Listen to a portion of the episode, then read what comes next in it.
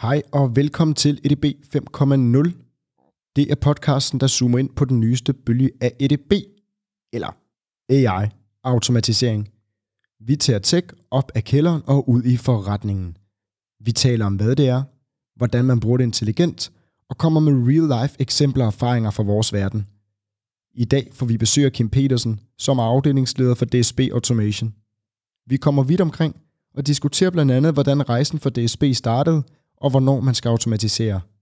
Vi kommer også omkring, hvordan resten af forretningsforhold til automatiseringer er, og diskuterer konkrete cases for DSB har automatiseret, samt hvad det har betydet for resten af organisationen.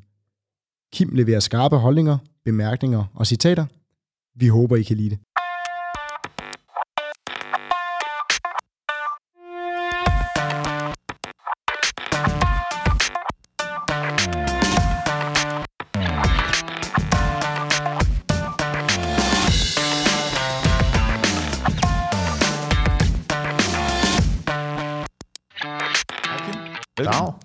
Jo, tak. Fedt. Tak for invitationen.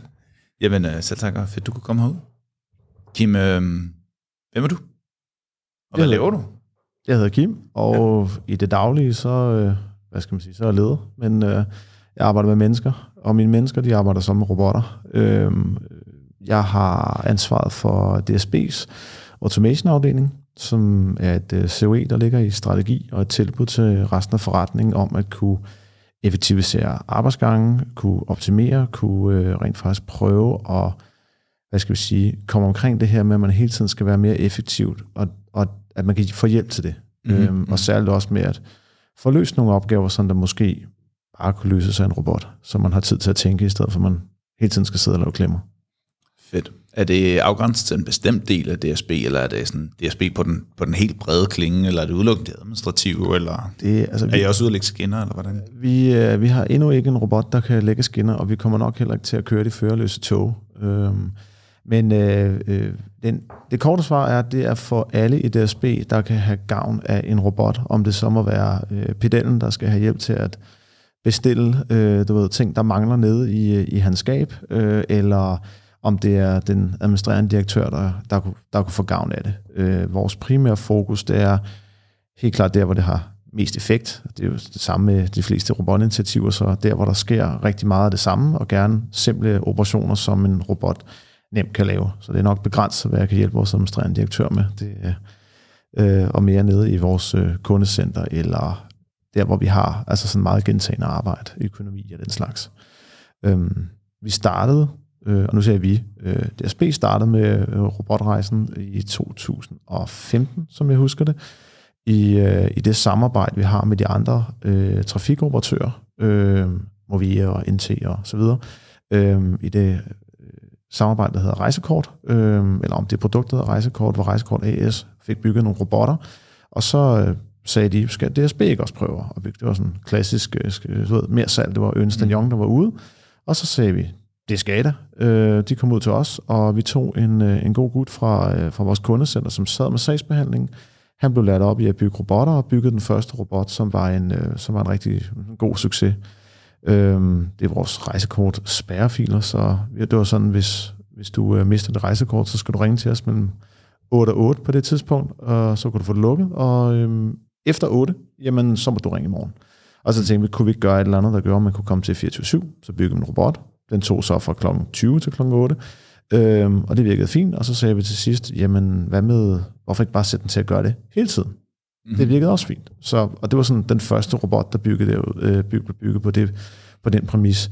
Der var, det, der var selvfølgelig kig på business case, altså hvad, hvor lang tid tager et kald, og hvor meget kan vi spare, og hvor meget, men, men det var med den der, sådan, kunne vi gøre noget for vores kunder, når vi ikke er her, så vi, altså man siger, det var både at gøre god kundeservice, men også så behøvede vi ikke at lave et 24-7, øh, hvad hedder det, 24-7 øh, setup, bare for den ene. Mm-hmm, mm-hmm. Øhm, Hvor, hvor stor er volumen, når man, når man taler om, om, om rejsekortspæring og sådan noget? Er det, er det de 4-5 opkald, øh, man får i løbet af dagen, eller taler vi Det- mange tusinder, eller hvad? hvad, hvad? det, det, det startede med at være flere. Der var flere, der tabte, og flere, der havde brug for at skære, og, og hvad skal vi skære ned på, men nu er det, nu er det nede på, at det er, det er ikke en af vores største robotter, men det er en af dem, som skal være der. Ligesom hvis du mister dit dankort, så skal du kunne få det lukket, og sådan. Så det er sådan en, altså, det er også lidt, hvad folk forventer. Øhm, mm-hmm. Jeg kan ikke huske den præcise volumen, men det er ikke sådan, altså det er ikke, det er ikke en stor ting, hvis man kan sige det sådan, men den er enormt vigtig. Mm-hmm. Øhm, det, der så blev til nogle af de andre, det fortsætter så i kommersielt. Det var der, det startede, øh, som et, hvad skal vi sige, et kommersielt, kommersielt initiativ. Og så byggede vi flere og flere robotter dernede. Øh, både nogle, som var store og gode, og nogle, som var sådan, jamen, kunne det her ikke også blive til nogle robotter? Kunne det her ikke også?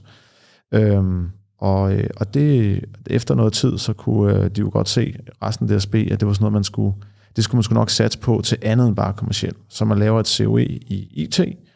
Øhm, og hvad, hvad lige for mm. øh, at åbne dem lidt. Når du siger kommersielt, og du taler om øh, COE, og du taler mm. om robotter, kan du lige prøve at definere de tre termer, sådan, så vi ved, hvad, hvad det er for en realm, jamen, vi bevæger os indenfor? Jamen, i, øh, altså, DSB er, er øh, hvad hedder det, delt op i nogle organisationer, hvor en af dem er kommersielt, som håndterer billetsalg, kundehåndtering og den slags. Så det er sådan ligesom det, det kommersielle aspekt, hvor vi sælger, hvor vi refunderer billetter, hvor vi hjælper folk med, hvilke tog skal det tage, hvornår skal det tage det, hvilke billetter skal det købe, og den slags. Mm-hmm. Øhm, så rigtig meget øh, håndtering af vores kunder. Øh, det er også der, hvor de udvikler nye produkter, eller laver sådan noget som du ved, øh, sagsbehandling af, af ting, der er gået galt, eller hvad det måtte være. Ja.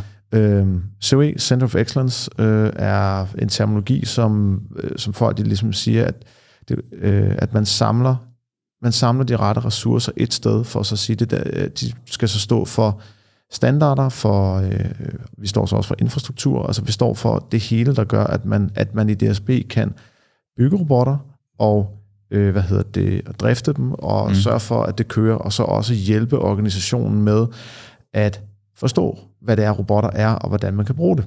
Øh, det COE blev lavet i IT, og øh, blev senere hen rykket over i øh, strategi. Og det gjorde det, fordi at i IT skulle du have penge med, øhm, og det har altid været en... Øh, penge er altid en sparsom ressource, øhm, og, øh, og, og det der med, om du skulle vælge mellem at sige, at du skulle lave et eller andet på et system, eller om du skulle have bygget en robot til at optimere en arbejdsgang, så, så virkede det som, det var, det var ikke altid det sidste, der blev valgt, men det var nogle gange, så bliver man nødt til at rydde op, så det var ikke det, det man, man gider at gøre, men så bliver man lige nødt til at rydde op først, før man får gøre noget. Men vi lagde det så over i øh, strategi, for at give det som et tilbud til DSB, om at her er der faktisk nogen, der kan hjælpe jer med at øh, gøre jeres arbejde optimeret, eller hjælpe med at optimere processen, eller hvad man siger, og så også øh, sætte nogle kræfter bag, der kunne gøre, at man ikke behøver at løse enten noget af opgaven, eller hele opgaven. Hvad var fordele og ulemper ved at lægge det der, frem for at lægge det over i IT? Hvad, hvad er sådan erfaringerne så været med det? Uh, en ting var, hvad overvejelsen var, hvorfor man, man gjorde det, men, men så sådan her set i retrospektiv. Set i retrospektiv, så fungerede det ikke i IT, fordi folk kom ikke til IT. Og jeg tror, en af grundene til det var også, at IT forstod måske ikke helt, hvad det var, RPA var. Mm-hmm. De var sådan, altså der, på det tidspunkt, så var det jo stadigvæk der, hvor folk sagde, at det er som at, uh, at tisse i bukserne, eller, eller hvad man siger. Altså sådan, vi skal lave rigtig udvikling, vi skal lave rigtige løsninger. Og altså, terminologien low-code var jo var der slet ikke. I hvert fald ikke noget, som jeg hørte. Jeg, på det, jeg sad på det tidspunkt ikke i, øh, i robotinitiativet eller i IT. Jeg sad også kommercielt, men så bare med vores kommercielle systemer. Så jeg sad meget på kundesiden i forhold til, hvis noget var galt, hvad er det så, man skal gøre for at løse det. Mm-hmm. Øhm, og, og selve fordelen i forhold til at rykke det over strategi, det var, at det blev gjort til et tilbud til DSB, øh, hvor at folk kunne sige, hvis de havde en god nok business case, så kunne de få hjælp. De skulle ikke betale for det. Det var ligesom, øh, hvad var det, man siger, øh, glæden var arbejdet, var lønnen i sig selv. Altså det var, øh, ja, men, men, men ja. Det, det var det jo lidt, fordi man bliver også bliver nødt til, at, nødt til at gøre det. Man kan ikke bare sige, du ved, gør noget hurtigere, gør noget bedre, gør noget sådan, jamen, hvordan skal jeg gøre det? Og her var der så nogen, der rent faktisk kunne komme ud og kigge på en proces og sige, det der, det er, det er okay. Hvorfor gør vi det der? Det har vi gjort i 20 år, men vi har ikke behov for det mere. Okay, det her kan jeg lave om til en robot. Er det så ikke det, vi gør? Øhm, så det blev sådan et, en, en, en måde at nå ud til forretningen og tilbyde det. Øh, på, på lige fod med, at vi også har nogle strategikonsulenter, der kan komme ud og hjælpe vores direktører i de forskellige områder med at øh, at, at få lavet den rette strategi, den rette ordlyd og få lavet den slags arbejde. Hvor, hvordan kommer man dertil, hvor man får overbevist nogen om at sponsorere en central enhed på en teknologi, som folk ikke helt forstår endnu, til at det skal bare være et gratis tilbud til alle i organisationen. Hvordan, øh, hvordan kommer man dertil? Jamen, jeg tror, det er, en, det er en blanding. For det første, så har vi nogle direktører, som er ret, øh, de er ret skarpe sådan i forhold til, sådan, hvordan skal vi Hvordan skal vi modellere DSB, så det, så det bliver en, en virksomhed, der hører til i det 20. 21. århundrede? Øhm, hvad skal vi gøre for at effektivisere, sådan så det er, at vi, øh, altså vi har jo et mål om, at, øh, hvad hedder det, at være markedsorienteret i, i, i 2030, og det, og det bliver vi ikke ved at ikke at kigge fremad og ikke at prøve nye ting. Øhm, og så, så jeg tænker, altså der har både selvfølgelig været nogle netværksgrupper, og så har der været nogle kloge mennesker, der har fortalt mig, det var godt. Men det, det jeg tror, der gjorde effekten, var, at de sagde, at det er altså værd at gøre. Det har været nogle af de der piloter, der, har, der faktisk har, sådan, har virkelig sparket røv, som om det var vores rejsekorts bærefiler, eller en, øh, en anden en, der hedder annullering af ungdomskort. Øh, meget intetsigende navn, men den annullerer egentlig bare ungdomskort. Øh, fordi at øh, vi har nogle kunder, som øh, nogle gange øh, ikke helt har penge på kontoen eller et eller andet, og så mm. når de ringer ind og ikke har fået, fået deres ungdomskort, så er det meget lang sagsbehandling til, at vi kan hjælpe dem med at få et. Ja. Øhm, og der kommer en robot ind og kunne skære 10 dage af den leveringstid. Simpelthen ved at bare gå ind og sørge for, for at være i dialog med vores kunder og sige, du har ikke penge på kortet, læg penge ind. Hvis ikke der kommer noget, så annullerer en bestilling. Det er en meget simpel ting, men, men det har været vores cash cow jeg ved ikke hvor mange år, fordi at der simpelthen er så meget arbejde med det. Nu bliver de så klogere, så nu så mindre og mindre. Men, men sådan nogle som dem der, det var resultater, vi, vi i hvert fald kunne se, at, at vores direktørkreds var rigtig interesseret i. Mm. Og de var også interesseret i, altså de snakker også med, nu ser jeg andre kloge hoveder, der siger, men vejen frem, når man har så meget øh, ensidigt gentagende arbejde, ja. jamen det er ved at effektivisere det, og det her det er et middel mod at gøre det, og det er et middel, der måske ikke er så dyrt, som hvis man skulle tage og reprogrammere et fagsystem, eller hvad det måtte være. Når du nu sidder som leder i sådan en afdeling der, sidder du så sådan, øh, rent strategisk og prøver at vælge de rigtige cases for at få den, altså at time den rigtigt og få den rigtige eksponering på det rigtige tidspunkt for at få et yderligere buy-in, eller har jeg, hoved, har jeg overhovedet spekuleret i det, eller har jeg bare været heldig at ramme rigtigt med i hvert fald de her to cases? Øh. De to cases, det var før min tid, og jeg vil, jeg vil sige, det var, jeg jeg ved ikke, om det var mere held end forstand, men det var i hvert fald, altså det var, det var, men det var to steder, hvor at de kiggede ind i, hvordan kan vi gøre kundeoplevelsen bedre. Mm. Og, og, og, og det her med at få os ind i det 20. århundrede med, at hvis du bestiller et digitalt produkt, at der skal gå 14 dage, før du har det på din, på din telefon, eller sådan noget lignende, tænker, det går sgu ikke. Så der har, ligesom, der har været et andet buy-in på det tidspunkt. Mm. Men det, de så effekten var, altså også ved at, jamen, vi kan ansætte 10 medarbejdere til at løse den her opgave, eller vi kan, eller vi kan bygge en robot, der kan gøre det. Så sådan, jamen, selvfølgelig skal vi bygge en robot, der gør det, så der har været den. Men så har der også været, at det blev, altså i og med det blev hævet over i strategi, så lå det meget, altså så jeg svarede direkte til underdirektøren for, for strategi og transformation hedder det, og, og det er sådan nogen, der er meget tæt på vores direktørkreds. Jeg rapporterer to gange om året op til direktørkredsen, hvor jeg fortæller om, hvad vi laver, hvorfor vi laver det, og hvad der har været af, af learnings, og de sidder hele tiden og ser, okay, hvordan kan vi bruge det her et andet sted, Altså, de, de har et buy-in på det. Hvad, var, hvad er deres umiddelbare reaktion på, når, når I kommer og præsenterer de, altså de robotter, I har implementeret, og hvad, hvad, hvad, hvad sker der? Hvad sker der i sådan et rum, når du ender og præsenterer det og siger, jamen vi har sparet så mange timer, og vi der, har der, så mange robotter kørende? I starten, så var det sådan, jamen, øh, I har sparet en masse timer, Nå, hvad gør vi med dem? Mm. Altså det er sådan lidt, altså nu har vi, nu har vi sparet nogle kroner, eller, eller hvad gør vi? Nå, vi sparer det, eller vi har, ikke, øh, vi har ikke behov for at købe vikar, når vi kører i peakperioder, eller hvad det nu måtte være. Og, og det var sådan har været de første møder, hvor at, altså fokus det lå meget på øh, timer sparet. Og det er det, som om det er ATP, du snakker med, eller nogle andre, så er det sådan noget, jamen mange timer har I sparet. Der er meget få, jeg hører, der snakker om, hvilken kundeoplevelse giver det. Eller mm. hvordan er de time to market på produkter? Hvordan er, altså sådan nogle ting. Men, men det er sådan noget, jeg forsøger at bringe ind i det, det, det rum, og det kan de godt se. Og de kan også godt øh, høre altså sådan ideen med, at man øh, laver, du, øh, laver du checks på en eller du ved, stikprøver på fakturer, hvor du tester 10 fakturer ud af, ud af 100.000, du får om året, eller tjekker du dem alle sammen til punkt og prikke, så du er sikker på, at du fanger alle fejl. Den sidste sparer ikke nogen timer, for der er ikke nogen, der gør det der i, i, i dag. Der er mm, ikke nogen, der sidder mm. i nogle virksomheder, hvor der bare sidder mennesker og kigger fakturer igennem, men at lave det, det, det kontroltjek på det. Hvordan, det reagerer, hvordan, hvordan reagerer de så altså på øh, for eksempel en forbedret kundeoplevelse, eller en minimeret risiko, øh, eller en minimeret fejlmargen frem for øh, nu har vi sparet en masse timer, så vi behøver sikkert hyre vikarer ind, og det giver en meget let business case. Men de to andre der, fordi det hører man jo ikke så ofte om. De, de, reagerer, på, øh, de reagerer på flere måder. Øh, for det første, så synes de, det er fedt. Altså, de synes, er mm. de sidder og, og synes, det er kæft, det er fedt, det I har lavet. Øh, øh, altså, de er både sådan, jeg vil ikke sige, de er inde over, hvor nej, kan man det, men det er med det der med, at der, der kommer et konkret problem ind, og det bliver løst, og så tager vi dem også ned i maskinrummet på nogle af de der. Og den anden er så også, hvor de siger, hvordan kan vi bruge det her andet sted? Så det skaber enormt meget dialog i det mm-hmm. et direktionslokalet, hvis man kan sige det sådan, hvor de så sidder og begynder at snakke om, at det er det rigtige sted at gøre, ligger det på den måde, hvordan skal vi håndtere det, hvordan skal vi pushe det ud til andre steder, for så, så vi kan få effekt af det og den slags. Så, så det er sådan, altså det er en enabler for dialog, hvor at vi forstår deres forretning bedre, øh, mm. og, og, og hvad, hvad deres initiativer er, og, så, og, og de forstår også, hvad vi kan bedre. Fordi at, altså i starten, så er det jo bare, nu siger vi sådan robotics, jamen det er bare en hammer. Nej, nej, det er en værktøjskasse. Det, det er, mm. altså, vi kan det hele, og det er ikke bare en værktøjskasse, det er også en, en hvad skal man sige, om, det er ikke bare VVS'eren, det er ikke bare elektrikeren, det er ikke bare murmesteren, det er entreprenøren, der står, og jo dygtigere den entreprenør, der står og kan se hele billedet i forhold til end-to-end-processen eller dele af det, ved så også, hvad der skal sættes ind. Fordi en robot, det er ikke lykken. Altså, en robot er en ends to a mean, og det fungerer rigtig godt. Men, men ofte skal vi jo ind og bruge flere forskellige typer teknologier.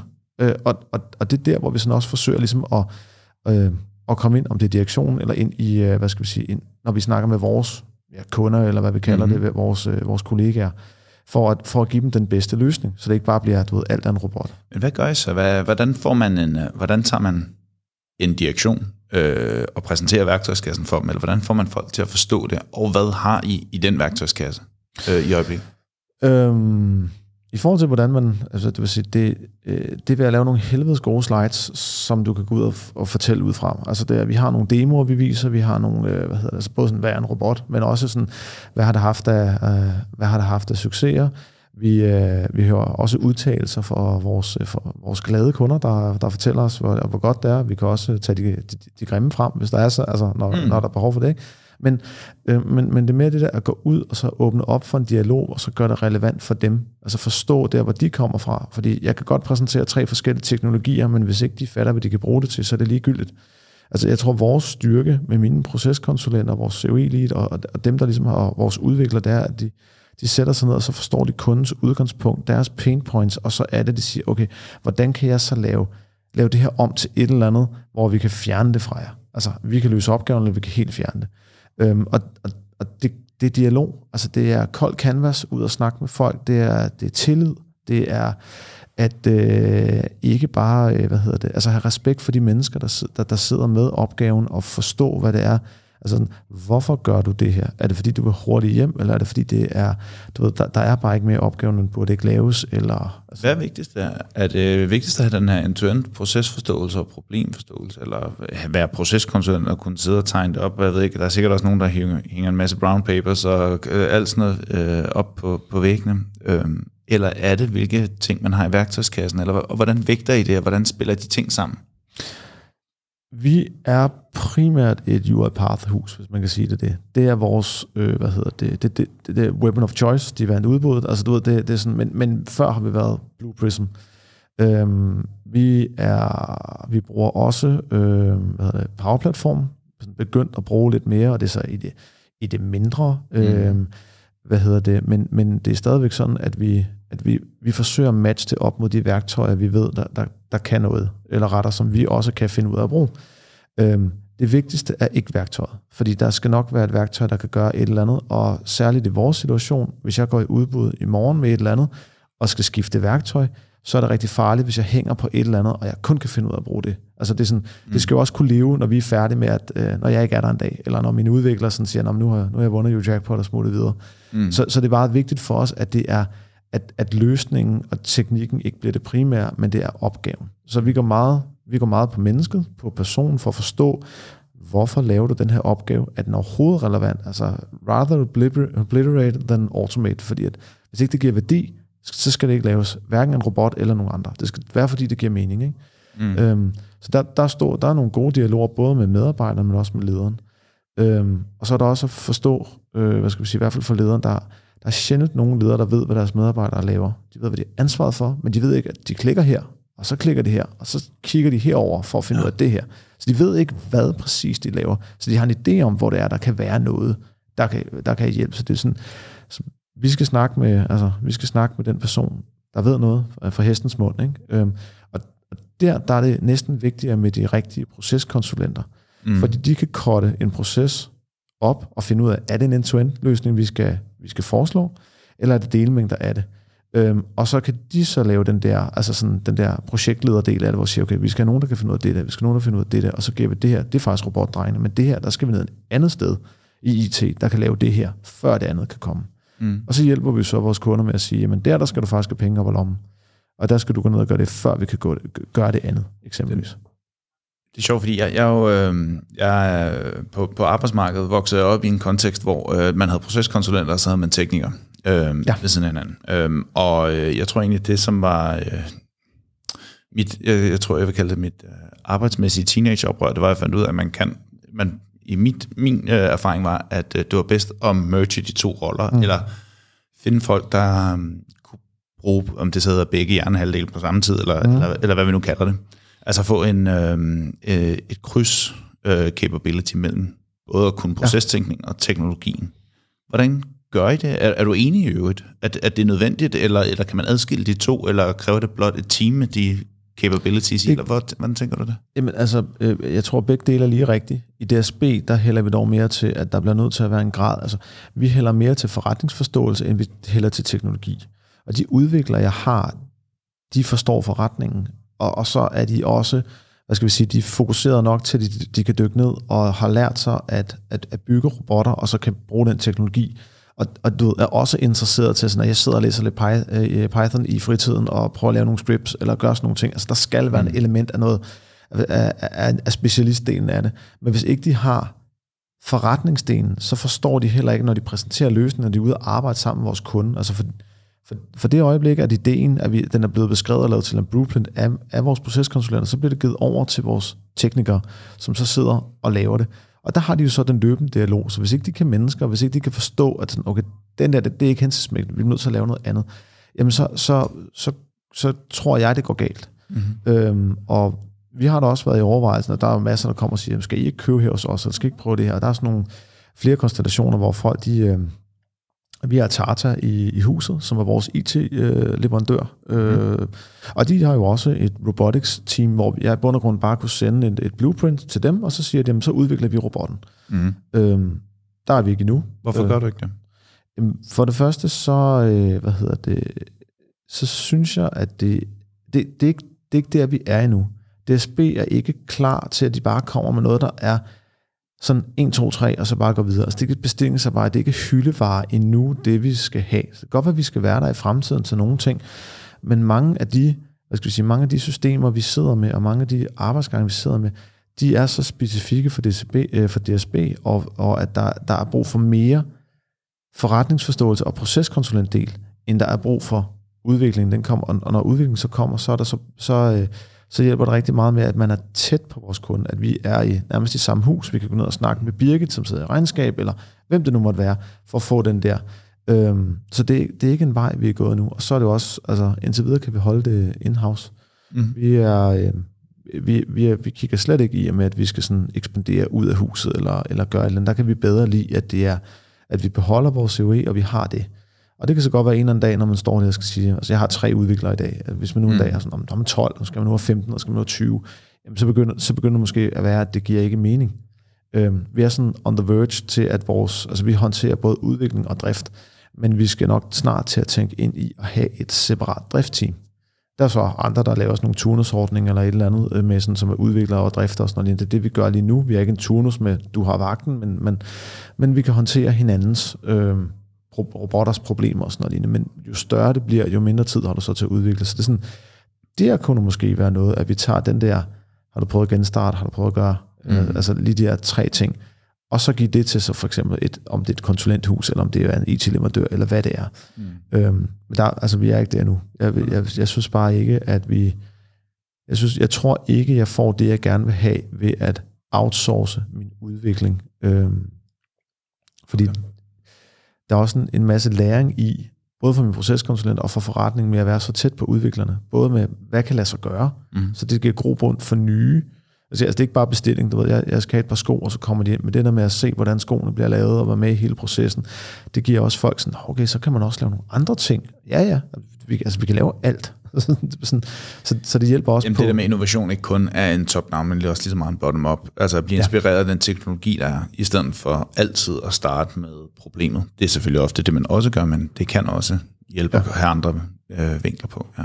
ja, lige præcis. Hvor mange, øh, hvor mange robotter har I kørt nu? Hvor stort er omfanget af det her, vi sidder og taler om nu? Jeg tror, vi sådan... Vi har udviklet 39 der kører vel 22 sådan om, om måneden, og 19 af dem kører dagligt. Og, altså sådan, nogle kører nærmest kontinuerligt, og nogle kører sådan et par gange, eller en enkelt gang om dagen. Mm. Øhm, så det, det, er sådan, det er det omfang. Nogle er meget store, altså det er en twin processor og noget, noget af det er sådan mere sådan små tasks. Altså, så det er, sådan, det, det, er lidt, det er lidt forskelligt. Øhm, vi har lavet sådan et, øh, et threshold for forretning, hvor de siger, når de kommer til os, hvornår kan det betale sig for vores afdeling at lave det? Den er sådan clear cut, hvis der over en halv FT om året. Det er, sådan, det er nemt for os at kommunikere, det er nemt for forretningen at forstå, og så er der dem, der spørger, jamen, hvad hvis det er 0,4 FT, men den skal køre i 10 år? Og så, så har den jo også tjent sig selv hjem sådan. Fint nok, så er det et argument, vi tager med, men vi har sagt bare sådan 0,5, det er sådan, det er nu. Og så kan det godt være, at vi bliver klogere og sætter mm. noget andet op. Men der kan også være alle mulige andre værdier, som vi så også gerne vil have, at de skal berige med. Det betyder, at der er ingen fejl er på det her. Det betyder, at der er ventetiden på noget, den er minimeret, eller hvad det er. Og så kan vi vurdere, om det er noget, vi vil tage med ind, eller vi kan gå til, en, nu siger jeg, til direktøren, eller, eller ja, en leder af en afdeling og sige, skal vi prioritere den her? Skal vi, skal vi tage den ind? Mm. Øh, men vores ophav er stadigvæk at gøre livet så, så let for så mange som muligt, så at, at Birte ikke behøver at trække en rapport en gang om året, og lave en rapport til det. Altså, det, det er ikke så vigtigt, også selvom vi siger, at det er det, der gør, at vi kan starte, du ved, at vi kan starte sæsonen på en eller anden måde, mm. eller sådan noget lignende. Så, ja, det kan Birte stadigvæk godt gøre. Øh, men indtil vi når derhen til, at vi måske har, at så kan Birte selv gøre det. Altså sådan, altså sådan ja, selv lære at lave det, eller selv gøre det, fordi at vi måske begynder at kende området så godt, så vi har lavet libraries, hvor de bare sådan, så er det drag and drop, og så kører. Øhm, men det er sådan citizen developer-tankegangen, hvor at, der er vi ikke endnu. Øhm, vi tænker på det, men vi er, vi er ikke klar til at slippe det monster fri. Hvilke øh, steps er der for at tæmme det monster, eller, eller investigate det på en eller anden måde? Eller hvordan, øh, hvordan, øh, hvordan kommer man derhen? Eller hvad, hvad tror du, eller hvad ser I skal være jeg retningen der til at Hvilke elementer og steps er der på vejen? Altså jeg tror, jeg nok er den forkerte at spørge, øh, hvordan man kommer derhen, fordi at jeg, har, jeg har ikke prøvet det. Men det jeg kan se, det er jo, øh, for det første skal det kunne betale sig. Altså sådan helt, øh, hvad koster det i licenser, hvad koster det infrastruktur, er der sat noget op, så der kan håndtere det. Øh, fordi jeg er en driftmand. Altså jeg sidder med en udviklingsafdeling, men, men mit ophav har altid været drift, fordi det vigtigste er ikke at udvikle nyt, det er, at det nye, det kan leve.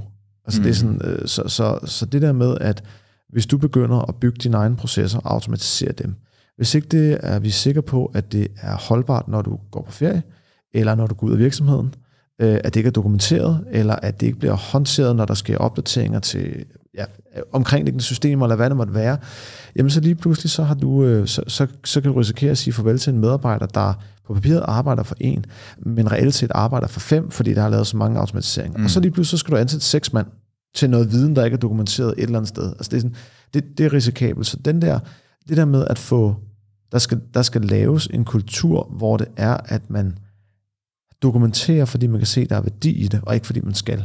Og at man laver noget, der ikke nødvendigvis skal være dit, men det skal kunne gives videre. Så der er sådan, altså der, hele den der måde, at, man, at du arbejder ikke for dig selv, du optimerer ikke for dig selv, du laver ikke et Excel-ark for dig selv, du laver det for virksomheden, fordi at det skal kunne leve videre. Altså, der er den der med, om så behøver jeg ikke at gøre det i det, men det skal stadigvæk altid være sådan, at det kan være noget, der kan leve videre, fordi ellers, så dine kollegaer, der bliver efterladt, de sidder virkelig bare med en ordentlig turd på bordet, når, når det er sådan, jamen, nu kan vi ikke længere lave den der, fordi mm. Andersen er her ikke mere. Mm. Øhm, så sådan, den kultur, den skal være der, så så folk, de altså sådan, har lyst til at dokumentere, og har lyst til at lave procesoptimering, før det er, at de vil lave automatisering. Hvad, hvad er en Center of Excellence rolle i, øh, i at hjælpe med det ude i organisationen, og drive den kultur, eller stille nogle, stille nogle ting til rådighed for organisationen? Som Jamen, øh, der er mange. Øh, for det første skal der være en infrastruktur. Hvis vi, taler, øh, hvis vi stadig taler citizen developer, så skal det jo være, at der er en infrastruktur, der, øh, struktur, der er tilgængelig, så folk har et system, de kan gøre det i, mm. og det er afgrænset til, at man ikke kan fuck op. Altså, du kan jo lave en maskine, der hælder penge ud af vinduet, altså i bund og grund, øh, men hvis du har de rette rettigheder. Og øh, altså, hvis man tænker sådan noget som Power Automate, altså i Power Platform, Microsoft Power Platform, så øh, er det jo den vej, der er nogen, der går, men det en vej, vi går, selvom at vi er Platinum-partner, og derfor også sådan, altså, du, værktøjet er til rådighed. Mm. Men det, øh, hvad hedder det, øh, det der med, at når du, når du deler en robot med andre, at, din, at dine rettigheder også bliver delt med. Altså, så, så, er du ikke, så er du ikke kontrol. Og det kan godt være, at du kan lave et governance sådan rundt om det, men det er ikke noget, der er standard fra Microsofts side. Så COE vil skulle lave det, og skulle, mm-hmm. skulle få IT og IT-sikkerhed til at kunne lave det. Øhm, men vores, vores største rolle er pt. at uddanne DSB og sprede en kultur, der hedder, kig på dine processer, se om det ikke kan blive optimeret, og så se, hvad der kan automatiseres. Og så kan de få hjælp af os. Så det er sådan både at lave standarden for, hvordan man gør det, og så også, hvordan udvikler man robotter, hvordan drifter man det og sådan noget lignende. Men, men mindst det er så meget også den der, at lave de kolde canvas, komme ud og vise demoer, snakke med forretningen, vise, at man ikke bare er øh, en konsulent i slips, der kommer og stjæler deres arbejde. Mm. Øhm, og, og rent faktisk sige, at det her det handler ikke, at du skal erstattes med et stykke software. Det handler om, at du skal få sådan et uh, body armor på for aliens, hvor det er, at man kan løfte store ting eller sådan noget. Altså det, sådan, det, gør, det gør dig vildere. Og, fed, fed analogi. Altså det, og det, det, det, det, det gør, at du kan med, at du kan nå de der ting. Ikke? Altså, vi har, vi har været meget store i DSB, sådan personalmæssigt, ja. og så har man kortet ned, fordi der var lige nogle initiativer, der ikke lige skulle være. Øh, men, men i det der, der vil der altid være noget med, at altså, hvis man fjerner en masse, altså 2.000 mennesker, eller hvad det måtte være, så er det ikke også, nu ser jeg, 2.000 menneskers opgaver, der er forsvundet. Mm-hmm. Der vil være noget, der ligger tilbage, som ikke er dokumenteret godt nok, eller som ikke kan håndteres, fordi du har ikke tid. Mm. Så der er også nogen, der sidder med noget ondt i maven og siger sådan, altså, jeg ved godt, jeg har, jeg betalt for 37 timer, og det lægger jeg også, men jeg har arbejdet til 60 timer i skabet. Det der skal man jo finde ud af, skal det stadigvæk laves? Fordi så kan du få hjælp til det, eller, eller skal, vi, skal vi helt droppe det? Og den tankegang at begynde at gå igennem det der med sådan, man starter med at male et rum i huset. Ikke? Altså, du, har ikke, du, du skal ikke male hele huset, for det kan du ikke, det kan du ikke håndtere op i hovedet. Du, du ved ikke, hvor du skal stille møblerne og sådan noget lignende. Et rum ad gangen. Og så lave den der kontinuerlige, øh, hvad skal vi sige, optimering af dit arbejde. Øh, det, det, det, det vi sådan forsøger at, at, at gøre mere sådan præsent i DSB. Så det vil sige, det der, det vil være måden at øh, lave automatisering intelligent, i stedet for intelligent automatisere. Eller gøre det på en intelligent måde, ja. Jeg vil ikke engang kalde det for intelligent, men måske mere humant. Altså, ja. det er sådan, det, altså mm. fordi du kan godt presse dig ned over hovedet på folk, som siger sådan, det skal komme mm. op fra ned. Nu skal du bare effektivere den her proces, og du skal have 10 robotter ind over og slut. Go. Mm. Så får du 10 robotter, men det er måske ikke det, der gør, at du har større medarbejderglæde, eller din mest effektive, eller det er det, der gør ja. det, det, der rykker virksomheden bedst. Mm. Øhm, men der skal selvfølgelig være nogle mål for, sådan, hvad giver mening, at vi, at vi piller ved. Altså sådan, det skal kunne betale sig. Så det vil sige, nu, øh, nu er I godt i gang. I, er, øh, I har et Center of Excellence. Mm. I øh, refererer ind til jeres øh, strategiafdeling. Mm. I har taget en I har et stærkt fokus på, at det skal være humant, og det skal være procesorienteret, og det skal være problemorienteret, øh, og måske nogle gange hellere kill it and automated. Øh, ja. og jeg har, og jeg har en øh, øh, og jeg har en teknolog, øh, jeg har en teknologistack som primært øh, består af UI Path og en smule af Power Automate. Øh, ja. Der er ikke så meget Power Automate, det er faktisk mere de, de, de simplere dele, altså mm-hmm. øh, Forms eller øh, Power Apps eller den slags, okay. øh, fordi at så hele no-code, low-code delen af, ja. af Power Platform. Øh, fordi at, at Power Automate delen er øh, den er på vej, men den er ikke samme sted som UiPath, som vi har. Altså mm. det, vi har, der er nok blevet rullet op i den. På et tidspunkt, der havde vi omkring 600 applikationer i DSB, mm. som alle sammen var gamle. altså, du ved, sådan, altså, så det der med, at øh, altså, du, du har brug for et rimelig stærkt værktøj til at kunne kommunikere ordentligt med, med, med de systemer. Øhm, så, så det er sådan, vi, det er primært UiPath, men, men det som der også er ved det, det er, at vi har jo, vi har jo manuelle ting, vi gør. Vi printer ting ud og skriver under og scanner ind og sender, og printer ud og skriver under. Det lyder effektivt. Ja, det er rigtig effektivt. Det er, sådan, det er en af dem, som der er ved at komme i produktion, ja. men det er, hvad den hedder, øh, tjenesterejser. Altså, det, jeg skal en tur til Aarhus og, øh, mm. og, og, og snakke med det ved værkstedet, og tilbage igen, og så skal jeg have nogle penge refunderet af benzin, fordi jeg kunne ikke finde ud af at tage toget. Og den, er, den var manuelt med at printe ud. Det har vi nu lavet til en, jamen, en Power-app, hvor at alle de relevante ting kommer til at være derinde. Det kommer over til lederen, som så godkender det. Mm. Og så skal pengene egentlig bare udbetales. Og alt det der, det er en, det er en Power-app-ting, der gør det godt, så vi kan dokumentere det, og vi kan hive det frem, hvis rigsrevisionen kommer, osv. osv. Men det robotten gør, den tager så bare de der tal, der står, at jeg skal have udbetalt, og lægger over i vores økonomisystem og siger udbetalt. Så så I bruger den til automatiseringsdelen mellem applikationer, og I bruger den til at, som en, ja. en, integration, ja. og måske specielt også en integration, hvis man har legacy-systemer. Ja, eller at man har øh, man arbejder med SAP, som mm. kan være dyrt, det kan være besværligt, det kan være omsonst, og det er, altså, der er ikke noget, altså alt SAP er standard, på, indtil det rammer virksomheden, og så bliver det jo skræddersyet til at passe ind i den virksomhed. Så, så jo mere du piller ned i motoren, jo, jo mere jo mere vild tekniker skal du bruge. Ikke? Mm. Altså, det er sådan ligesom nogle af de der nogle superbiler, hvor du skal, hvor du kan ikke bare gå ned på et eller andet autoværksted og få skiftet hjul. Der skal altså være nogen, der ved, hvad det laver, for det skal pille hele motoren ud, for at du kan skifte Præcis, et hjul. Ja. ja. Og, og der, der kan man jo så sige, jamen, hvad, hvad, er, hvad er størst benefit? At, vi, øh, at øh, de her dyre, dyre, dyre SAP-konsulenter sidder og laver en integrator for noget til over til SAP, eller at vi øh, gør det, som medarbejderen gør, simpelthen bare lægger det ind, og så holder til gengæld skarp kontrol med, at det bliver gjort på en ordentlig måde osv. Der var det så det sidste, der, der, der, der gav mest mening øh, for den her afdeling. Hvor er I så på, på vej hen? Nu har I taget øh, en stor del af RPA, og I har mm. i hvert fald 22, øh, eller omkring 22 kørende, og mange flere liggende i jeres øh, pipeline, der er under udvikling. I er begyndt at tage noget no-code, low-code ind, og I kombinerer de to ting. Hvad, ja. hvad ser du i, i fremtiden for øh, til at understøtte den her automatisering yderligere? I fremtiden, der er det, jamen det, det er det er menneskerne, vi skal arbejde med. Altså sådan, øh, teknologi, teknologien er her. Du kan mm. lave alt. Og det er faktisk kun menneskets forståelse, eller vilje, risikovillighed, eller kald det, hvad du vil, til at rent faktisk ture og gå den vej. Der er så mange steder i DSB, hvor de ikke, de måske hørt om automation, men, men, men de, de aner ikke, hvad det er. De arbejder bare, de er fucking travlt. Så, så, så vi skal ud til alle afkrog af, af DSB, hvor vi skal fortælle dem, at der er en anden måde, hvor de kan få hjælp på. Øhm, og jo mere vi gør det, altså den måde, vi, vi, vi gør det på i øjeblikket, vi kører nogle modningsforløb, kalder vi det, hvor vi går ud i en afdeling af i tre uger og arbejder intenst, ikke med automatisering, men med processer.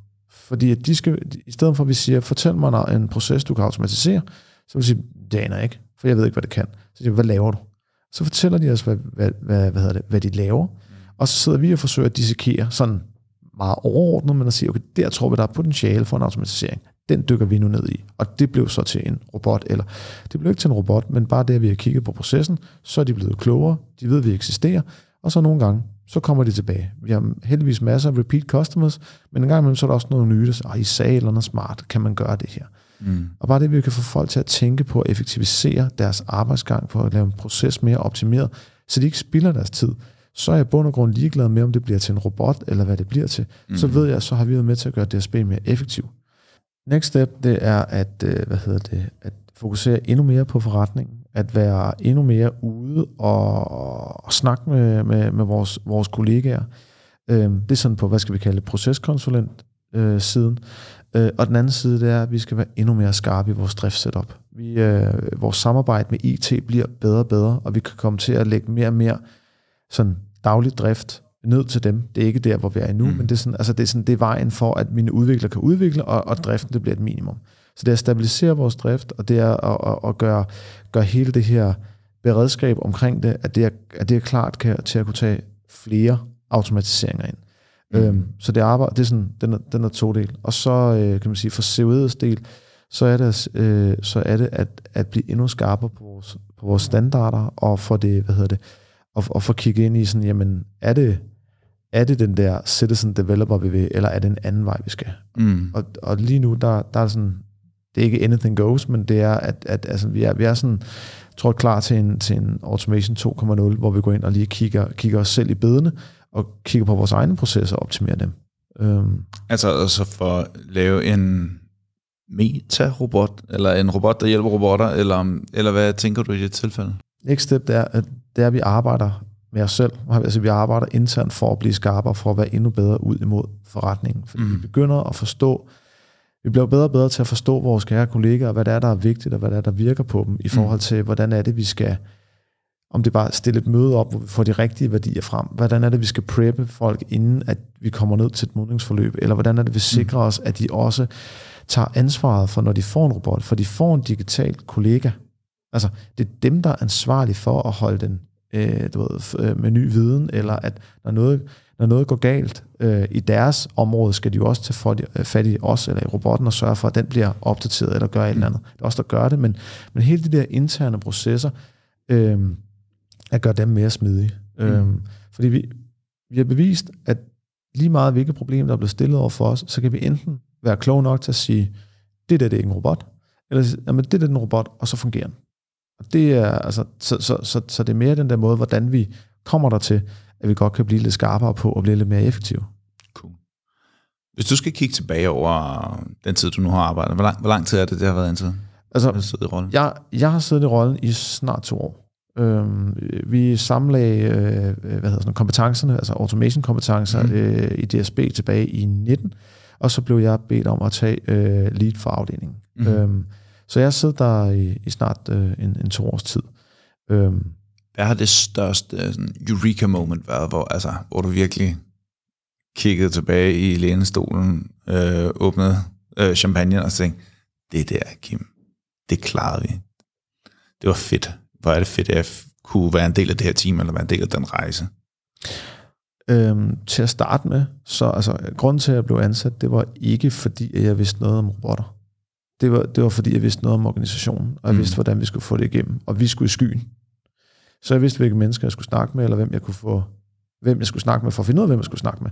Så det der med, altså, sådan, altså de interne processer, og lidt også det, jeg snakkede om før, altså de interne processer, om det værende IT eller forretningen, mm. at vide, sin, vide, hvor på gangene man skal gå hen for at spørge om hjælp.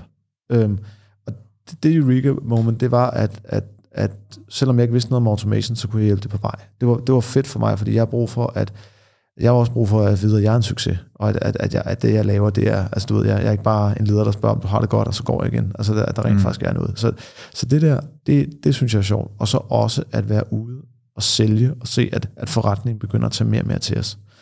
Men når forretningen selv hiver fat i os, når forretningen selv går hen mm. og siger, den der robot, jeg har hørt om, den lyder faktisk ret fed. Kan vi ikke få en kopi af den til et eller andet andet? Det synes jeg er fedt. Det er Eureka Moment, hvor jeg kan sige, okay, nu begynder der at sprede sig en kultur, hvor det er, at de kommer til os. Og det er ikke, fordi vi kan lave robotter, men det er, fordi vi kan lave løsninger. Ja, det er, hvor det går viralt ind.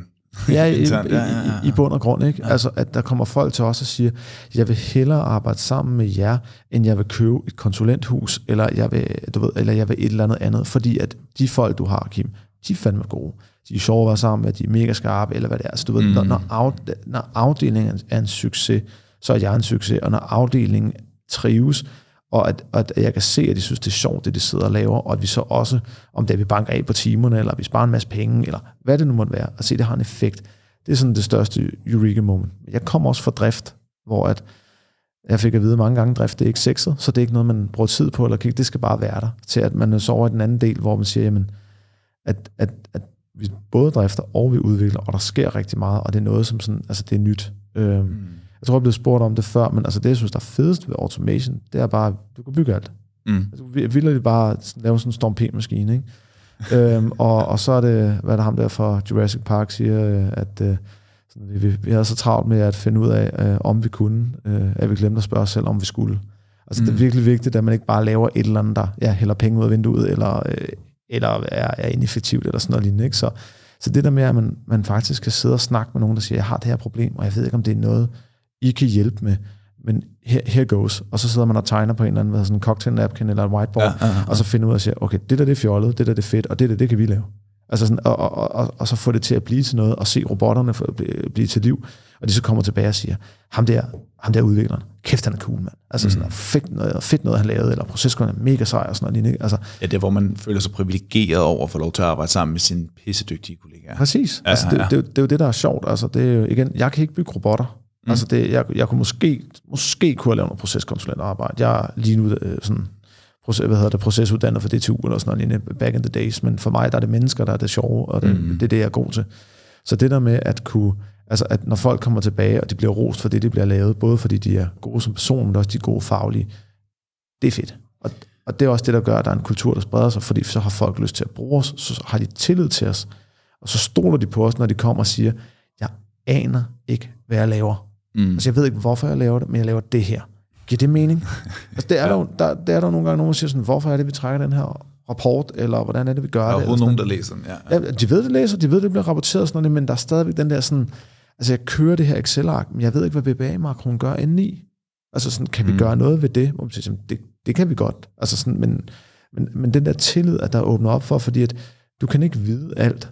Men, men hvis du bare ved, hvor du ikke er skarp, og hvor du skal spørge om hjælp, så er det noget sindssygt langt. Og den der tillid, det får du kun ved, at, ved at du ikke bliver hængt ud, eller at der bare bliver sådan, yes, yes, hej, hej, og så videre. Altså sådan, det, mm. Hvordan fandt du ud af, at det var, fandt du ud af, sådan, sådan helt personligt, at det var det her, du skulle arbejde med? Hvordan endte du der? Hvad var din vej til, øh, Jamen, til, at, til at sidde her?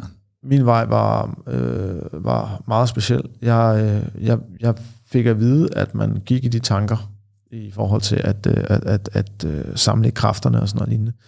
Øhm, og øh, så tog jeg en snak med, hvad hedder det, så tog jeg en snak med, med min leder, øhm, og jeg kunne faktisk mærke fra starten, at jeg var faktisk ligegyldig, det var faktisk ligegyldigt, hvad det var, jeg lavede. Jeg ville bare arbejde med hende. Altså det var sådan, det var, det var, så for mig var det, det jeg kunne lære i den afdeling, at der gjorde, at jeg endte der. Men, men jeg havde forstået robotter nok til at sige, okay, det der, det gør så også, at jeg som, jeg som afdeling kan levere løsninger på folks problemer. Mm. Og, jeg, og jeg, jeg tror, det var nu siger jeg, grunden til, at jeg blev, jeg går meget hurtigt i problem solving mode. Og, og, og jeg ved ikke, om det er fordi, at jeg er uddannet skoleingeniør, eller jeg bare er, som jeg er, men, men det, er sådan, det der med, at man kan levere løsninger, det kunne mm. jeg jo så mm. også godt se. Altså det, det her, det var et værktøj til det, og det her, det var noget, hvor at, at DSB har brug for det. Altså jeg, jeg startede i, jeg kan ikke huske, 8 år siden, altså tilbage i 13 eller sådan noget lignende, jeg startede DSB, hvor, at, øh, hvor jeg godt kunne se, at jamen, der kan både rulles op her og der, og man kan gøre, man kan gøre rigtig meget godt, hvis du ligger der i scenen. Og så det, at man nu har et værktøj til, at man kunne gøre det, det var sådan et, det vil jeg gerne arbejde med. Og så var det egentlig ja, strategi og lederen, der var, der var sådan det der tipping point for mig, der sagde, okay, det her, det giver mening, for kan jeg, det kan jeg sgu lykkes med.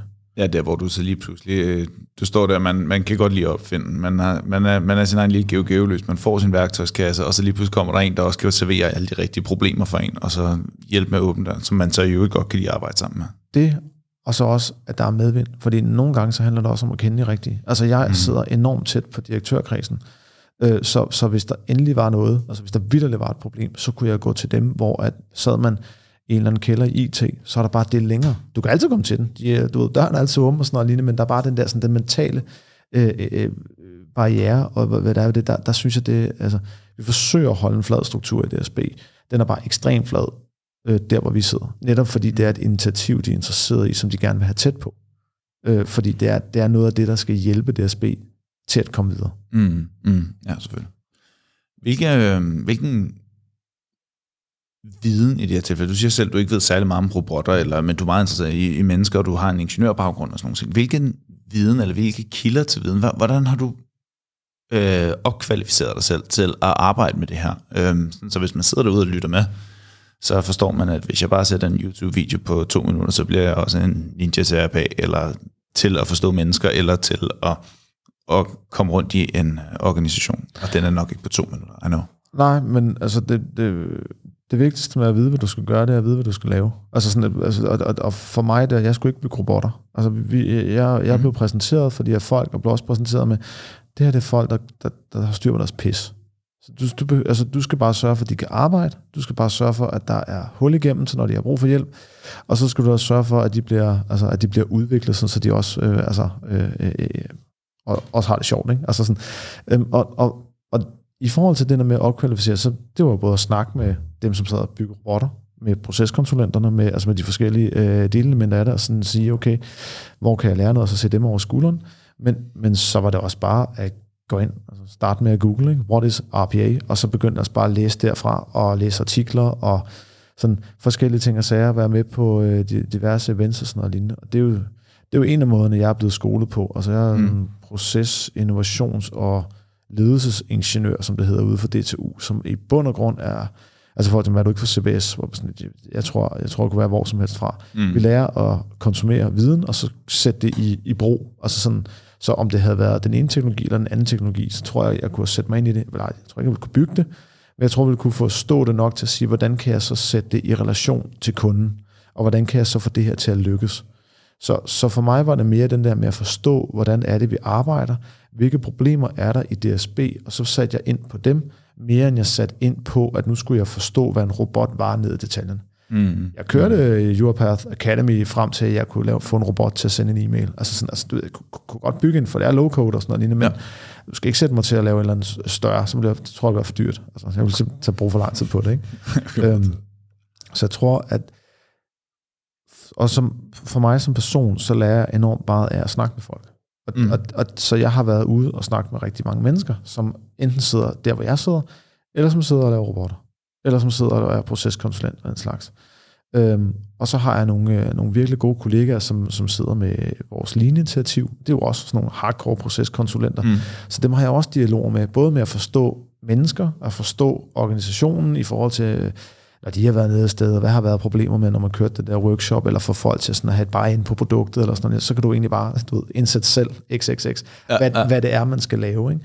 Øhm, så, så ja, altså der, er, der findes masser af gode ting øh, på nettet, man kan, man, man kan læse. Jeg tog også, det var som med for at for, øh, forstå, nu siger AI, der havde, øh, hvad hedder han, Thomas Terni, øh, hvad var han? Han var, jeg tror, han var VP på, for Innovation hos Novozymes. Han kører sådan nogle, øh, han mm. kører sådan nogle øh, AI Innovation Courses, hvor jeg, jeg sådan, tror, det var to dages kursus, hvor man kan gå ud og snakke. Altså, det der med at snakke med andre mennesker og høre deres problemer, og så kunne sidde og lave den der stomp-maskine i hovedet, men, altså, fordi det handler om processen. Mm. Og så mindst det, det er så værktøjet. Øh, men altså, dem, der skal kunne bruge værktøjet, de skal fandme også kunne bruge det. Altså, for det ellers så... Ja, altså, det, er, det, det er bestemt ikke en ting, man kan tage ud af ligningen. Nej. Eller det er i hvert fald fundamentet for at kunne bygge men, noget som helst. Det er, at det også bliver bygget af de rette mursten med en rigtig mørtel. Altså. Ja, præcis. Ikke? At det skal jo gerne kunne holde. Øh, ja. skabet skal ikke falde ned, når først er hængt op. Præcis. Hvis, øhm, hvis du skulle komme med tre gode råd eller learnings, som du har gjort, specielt inden for de sidste to, øh, to år her, øh, mm hvad skulle de tre ting være? Oha. Øh, det, det, det første, det er, øh, altså, for, det det, der, der er altid, der, kender det, når man bliver ansat til et job, så siger man sådan, der er de her ting, du skal håndtere, og så efter man har været der, så siger sådan, ah, det er derfor, jeg er ansat. Altså, det, mm. det, det, er derfor, at, at vi har det her problem, eller det er derfor, man er organiseret, så er der, hvor man er. Og for mig var det sådan, find ud af, hvorfor man er organiseret der, hvor man er, fordi det giver nogle begrænsninger, og det giver nogle, det giver nogle muligheder. Altså så forstå organisationen. Forstå organisationen, men ja. også tankerne bag, hvorfor det er, at man er struktureret på den måde, man er. Mm-hmm. For der er siddet nogle kloge mennesker og sagt, de skal, I skal være der, I skal operere ud for det her område, og I har de her, hvad skal vi sige, I har, I, I har adgang til de her lokaler, I har nøglerne til de her ting. Mm-hmm. Altså sådan, så, så der, der er den der med at forstå, forstå spillereglerne, fordi det, det, det gør det nemmere også at, hvad skal vi sige, når man så er ude, det gør nemmere at kunne fortælle, hvad man kan. Mm. Så, så, så man ikke lige pludselig, men det kan vi også. Nej, nej, det må jeg ikke. Nej, undskyld, ja, det kan man skal kende sit mandat, og man skal ja. kende sin, uh, sin besøgstid. Øhm, og så skal man, hvad hedder det, øh, sådan et initiativ, øh, så, skal, så skal man vide, hvad, altså, hvad, man, hvad man kan inden for teknologi. Altså sådan, så, så, så hvad der er muligt. Det igen, hvad er der, hvad er der i værktøjskassen? Mm. Øhm, og så skal man blive ved med at proppe ting i værktøjskassen. Altså blive ved med at, at overveje nye teknologier, Øhm, der er noget, der ikke kan give mening i dag, men i morgen så er der en anden, uh, en eller anden crazy person i Microsoft, der har siddet og lavet en algoritme, der bare kan håndtere det, som du sådan, det er plug and play. Altså, så kunne mm. det godt betale sig, i stedet for at jeg skulle have en eller anden data scientist til, til at sidde og lave en AI-model omkring et eller andet. Ikke? Mm. Øhm, så det, jeg ved ikke, om det var to det, eller tre. Nej, men det, jeg tror faktisk, det var tre. Så hvis vi starter ja. med, det var mandatet, altså kendt dit mandat, kendt din besøgssted, kendt tankerne bagved det. Ja. Øh, nummer to, kend din værktøjskasse. Vid, hvad der er af teknologier, og man skal kunne det til en vis grad i hvert fald. Ja. Og så den sidste ting, bliv ved med at lære om alt det nye, fordi som jeg hørte dig sige, det går så hurtigt, at der hele tiden kommer nye ting, som du kan komme ned i den der værktøjskasse, som var punkt nummer to. Både det, fordi at nogle gange så er der noget, der skal udskiftes. Altså nogle gange kommer der nogen og siger, har du set den her bil, måske skal droppe hestevognen. Øh, men men, men der, er, der er også bare andre gange, hvor man siger, okay, vi, har, vi er blevet nødt til at lave en stum P-maskine herover for det her, fordi det var ikke tilgængeligt før. Nu kan vi faktisk lave noget, der er mere driftstabil, der er sikkert, der er billigere, der er altså whatever, eller der lige kan tage de sidste 10% af en opgave. Øh, simpelthen bare fordi man, man, man skifter mm. øh, teknologien. Mm. Øhm, og så ved jeg bare for, for dem, jeg arbejder sammen med, altså de er jo, de er jo vidensbegærlige. Altså det er, det er jo også en måde at motivere både sig selv og, og det med at blive klogere hele tiden. Det, det er fedt. Ja, det er bare hammer spændende at sidde ja. og kigge ned i. Ja. Altså, det, det, det er jo sjovt at sidde ned og sige, åh, det var sgu da fedt, kan man lave det der, ikke? Altså sådan, mm. øhm, det kan jeg måske bruge her, ikke? Øhm, så, så ja, det, jeg synes, det er enormt vigtigt, at man holder fast i læring og udvikling, øhm, fordi man siger, det, er jo også, det er også en del af det her med, at man placerer et ansvar for en teknologi et sted, så placerer man også ansvaret for, at det er det rigtige, man bruger, og det er det rigtige, man gør. Mm. Så derfor så, sådan, så der, der er sådan en vis obligation. Altså, hvis der kom nogen til mig og sagde, du må kun bruge en hammer, så var det sådan, det var. Mm. Altså, så behøvede jeg ikke tænke selv, så skulle jeg bare stå og slå. Men når er den der, du skal hjælpe forretningen på bedst mulig måde. Her er en værktøjskasse. Go. Mm. så, så skal du også sørge for, at du forstår værktøjskassen og kan udvide den. Cool. Kim, øh, her på faldrebet, er der noget, jeg ikke har spurgt dig om, som jeg skulle have spurgt dig om endnu, eller øh, noget, øh, du tænker, der er vigtigt at få med derude? Øh, øh, der er sikkert masser. Det, øh, det, er, sgu, det er sgu lidt svært, men øh, jeg, jeg tror, jeg tror det vigtigste i det her øh, automation, automation-delen, det er, at man tænker på det ikke som et quick fix, men det er, at det, det er, altså, for det første er low-code kommet for at blive. Mm. Mm, Men det er sådan lidt den der, det skal kunne holde generationer, så hvis ikke du, hvis ikke du sikrer dig, at alt det fede, du laver, alt det gode, du laver, at det kan leve videre i flere generationer. Selvfølgelig, det skal, altså, det skal kunne lukkes, og det skal være, være muligt at gøre det, at trække stikket og sådan noget lignende, men, men det skal kunne leve, uden at det er personafhængigt eller teknologiafhængigt. Fordi ellers, så, altså, så setting yourself up to fail. Så det er, sådan, det er meget vigtigt, at man, at man ikke bare tænker, nu fik vi løst noget, nu kører det videre til det næste. Man siger, nej, hele tiden, det skal kunne leve det her. Mm. Jamen, fordi jeg vil faktisk sige, jeg, jeg, jeg synes næsten, jeg har set sådan en, en bølge hen over de sidste fem år, med at når man, hvis man for tidligt eller for umoden for et no-go-loco øh, øh, teknologi i hånden, mm. så glemmer man lige pludselig netop det der med, at det skal kunne leve videre, eller der er rigtig mange, der ender med at male sig selv op i et hjørne. Ja. Øh, fordi så bliver man så ivrig over alle de ting, man kan, og man glemmer at stille spørgsmål, om man skal. Øh, ja. øh, lige back til Jurassic Park. Men også, at man øh, i øvrigt tænker over, øh, hvordan er det, vi gør det her? Hvordan er det, vi sætter det op smart, så det kan udvides, så det kan være extendable og scalable og alt sådan noget. Det, og så også, altså, det, det, øh, altså KISS, keep it simple, stupid. Mm. Øhm, I forhold til, nu hedder det jo Intelligent Automation, det her. Det, ja. øh, vi havde en idé til en intelligent automatisering, hvor vi skulle bruge noget machine learning til at øh, tolke billeder, øh, for at få nogle informationer ud, for at så kunne lave noget sagsbehandling. Mm-hmm.